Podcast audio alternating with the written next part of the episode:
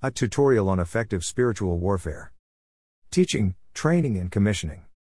Final notes, what is coming next? Jesus' work, now complete on earth, he gives a final few words of instruction and encouragement, then sets the stage as the last days are now well underway. One lesson his disciples, both then and now, should learn is that, our struggle is not against flesh and blood, but against the rulers, against the powers, against the world forces of this darkness, against the spiritual forces of wickedness in the heavenly places.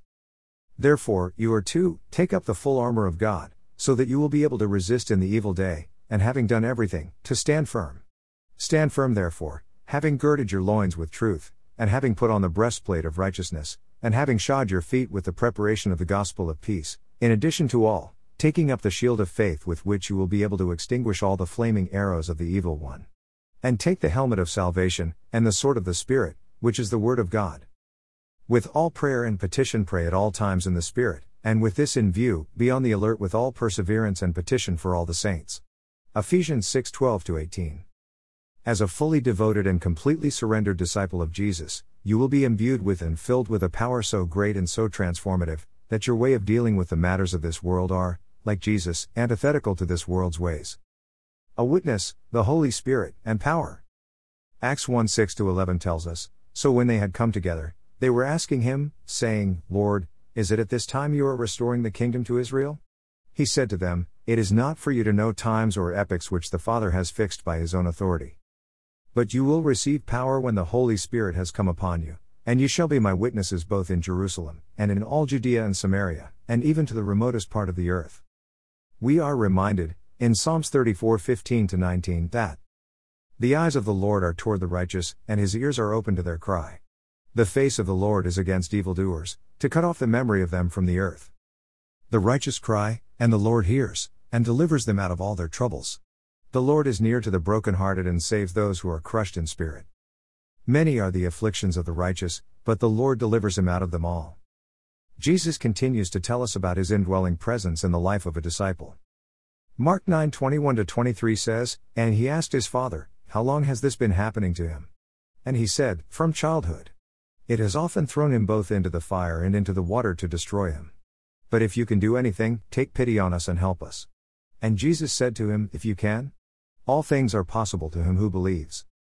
Matthew 7:7-8 tells us to, ask, and it will be given to you. Seek, and you will find. Knock, and it will be opened to you. For everyone who asks receives, and he who seeks finds, and to him who knocks it will be opened. Matthew 21:21-22 reminds us, and Jesus answered and said to them, truly I say to you, if you have faith and do not doubt, you will not only do what was done to the fig tree, but even if you say to this mountain, be taken up and cast into the sea, it will happen. And all things you ask in prayer, believing, you will receive. Jesus tells us in John 15:7-8, if you abide in me, and my words abide in you, ask whatever you wish, and it will be done for you. My Father is glorified by this, that you bear much fruit, and so prove to be my disciples. Here are some of the many spiritual blessings of a disciple of Jesus, a Christian. 1. Eternal life, John 3:14, as Moses lifted up the serpent in the wilderness, even so must the Son of Man be lifted up, verse 15. So that whoever believes will in him have eternal life. Verse 16. For God so loved the world, that he gave his only begotten Son, that whoever believes in him shall not perish, but have eternal life. Verse 17. For God did not send the Son into the world to judge the world, but that the world might be saved through him. Verse 18.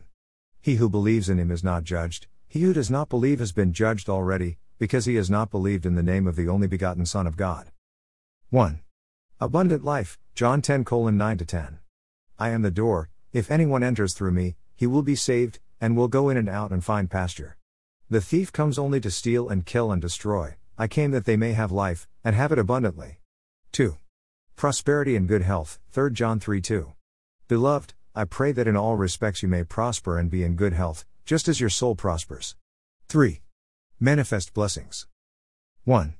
Obey God, Deuteronomy 28:1. Now it shall be, if you diligently obey the Lord your God, being careful to do all his commandments which I command you today, the Lord your God will set you high above all the nations of the earth.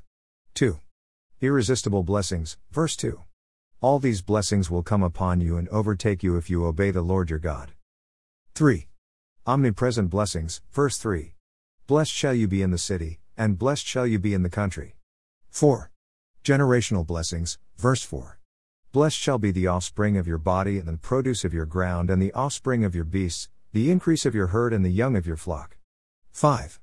Natural blessing, verse 5. Blessed shall be your basket and your kneading bowl. 6. Continual blessings, verse 6. Blessed shall you be when you come in, and blessed shall you be when you go out. 7. Protective blessings, verse 7. The Lord shall cause your enemies who rise up against you to be defeated before you, they will come out against you one way and will flee before you seven ways. 8. Omniscient blessings, verse 8. The Lord will command the blessing upon you in your barns and all that you put your hand to, and he will bless you in the land which the Lord your God gives you. 9. Holy blessings, verse 9. The Lord will establish you as a holy people to himself, as he swore to you, if you keep the commandments of the Lord your God and walk in his ways. Verse 10. So all the peoples of the earth will see that you are called by the name of the Lord, and they will be afraid of you. 10. Abundant blessings, verse 11. The Lord will make you abound in prosperity, in the offspring of your body and in the offspring of your beast and in the produce of your ground, in the land which the Lord swore to your fathers to give you. 11. Established blessings, verse 12. The Lord will open for you his good storehouse, the heavens, to give rain to your land in its season and to bless all the work of your hand, and you shall lend to many nations, but you shall not borrow. 12. Blessings of authority, verse 13. The Lord will make you the head and not the tail, and you only will be above, and you will not be underneath, if you listen to the commandments of the Lord your God, which I charge you today, to observe them carefully. The Ascension. Acts 1:9-11 tells us, and after he had said these things, he was lifted up while they were looking on, and a cloud received him out of their sight. And as they were gazing intently into the sky while he was going, behold, two men in white clothing stood beside them. They also said, Men of Galilee, why do you stand looking into the sky?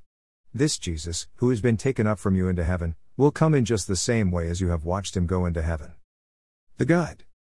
Click on the image. Your brother and friend, Mike Young. What's next?